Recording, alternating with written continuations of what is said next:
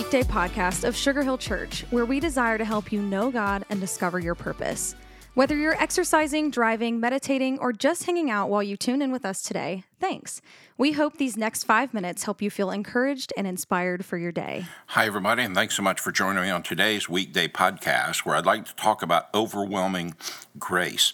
David writes this prayer psalm in the 65th chapter of the psalm, beginning in verse 3. He says, When we were overwhelmed by sins, you forgave our transgressions. Now, again, this is a prayer that David is writing in reaction to a time in which he's thinking about his transgressions and how he has fallen short of God's ideal for him. He writes this song prayer remembering a time when he was overwhelmed by his shortcomings. So David knew he'd come up short, and I think there are times when we do too. I mean, we we recognize and know, and you kind of have that fear and dread of, oh man, I've messed up again.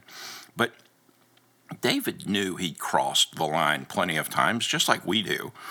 But being overwhelmed by sins can feel like guilt and sometimes even shame. I know how that feels, and I don't like it any more than you do. But instead of being overwhelmed by what is wrong in us, God can and will overwhelm our sin with His mercy and grace. Overwhelming sin is met with overflowing grace. What a gift! I mean, just an unbelievable gift. Letting guilt and shame overtake my soul does, doesn't do much good, right? I mean, God doesn't find pleasure in how it creates even more distance between us. Guilt and shame is a tool that Satan uses to convince us that God does not possess and does not share overwhelming grace.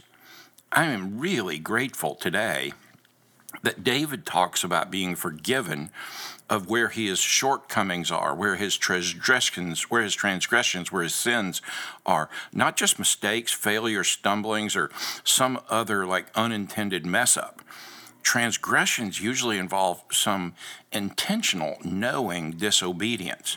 I've been there where it's like the Lord's almost saying, Chuck, don't go there, don't do this. And it's like, I'm going on anyway. Like I just choose the flesh over the spirit.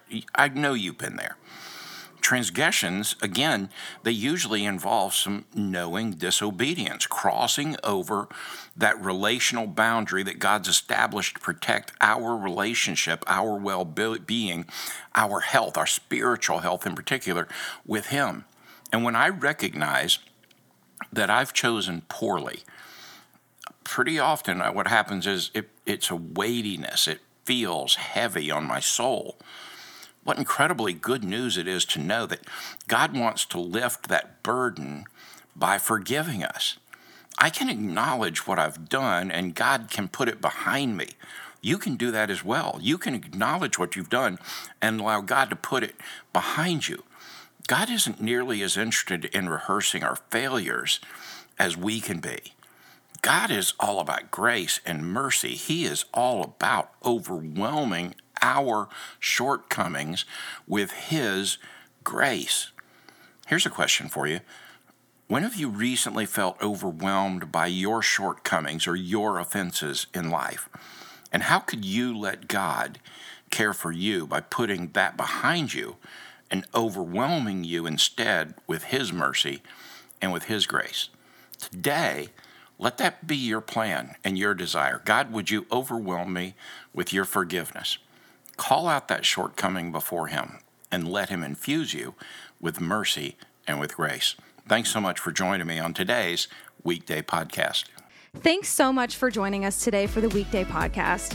Our prayer is that the encouragement you just heard would help you live more like Jesus today. We would love to see you at Sugar Hill Church for one of our gatherings each Sunday at 9:30 and 11, and we're always streaming live at live.sugarhill.church. Thanks again for joining us today. As always, if today's message encouraged you, share it with friends and family by tapping the share button. Have an awesome day.